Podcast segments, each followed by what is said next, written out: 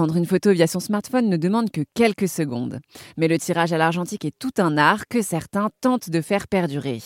Ils sont à peine 10 laboratoires photographiques spécialisés dans la technique de la machine de transfert à subsister en France.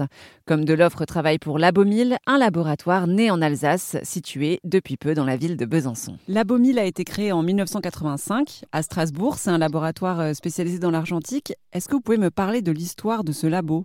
Alors, c'est un laboratoire historiquement qui s'adresse aux professionnels, qui était spécialisé dans le tirage cibachrome et le développement euh, positif E6. C'est-à-dire qu'en fait, c'est le développement diapositive, parce que la plupart des pros travaillaient en diapo.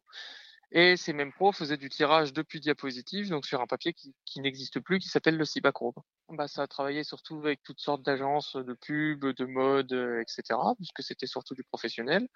Arrivé dans les années 2000, avec l'arrivée du numérique, il y a eu le crack argentique. Le labo s'est ouvert aux amateurs et a aussi acheté une tireuse euh, numérique pour pouvoir justement répondre à cette demande d'amateurs. Par la suite, Jean-Jacques, qui est donc le fondateur du labo, qui est encore au labo avec moi, il a tenu, on va dire, comme il dit lui-même, au bar du Titanic, c'est-à-dire, euh, il faisait tourner le labo tant bien que mal, mais il a survécu jusqu'à maintenant. Et c'est la pratique argentique qui reprend depuis à peu près 2015. Voilà. Et on a, on a donc un labo qui, comme il s'adresse aux professionnels, on met en œuvre des moyens qui sont pas les mêmes de n'importe quel euh, petit mini lab de quartier comme on peut avoir Bévalo par exemple à Besançon, qui sont des anciens en fait eux sont des anciens photo et qui s'adressaient historiquement aux amateurs.